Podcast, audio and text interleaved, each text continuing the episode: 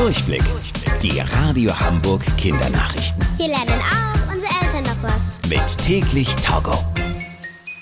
Ich bin Tobi. Hi zusammen. Heute Abend könnte sich entscheiden, wie es in den nächsten Wochen mit euren Schulen weitergeht. In Deutschland stecken sich im Moment wieder mehr Menschen mit Corona an.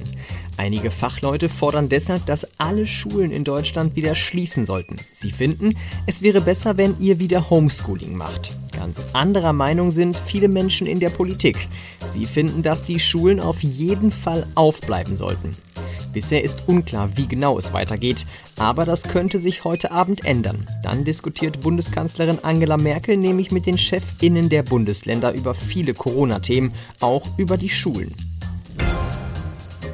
Schon wieder musste die Feuerwehr ein Kind aus einer Packstation befreien. Packstationen gibt es vor allem in größeren Städten. Das sind diese gelben Wände mit den vielen Schließfächern. PaketbootInnen können hier Päckchen einschließen. In Dortmund hatten drei Kinder am Wochenende an einer solchen Packstation gespielt. So lange, bis ein zwölf Jahre alter Junge plötzlich in einem der Fächer eingeschlossen war.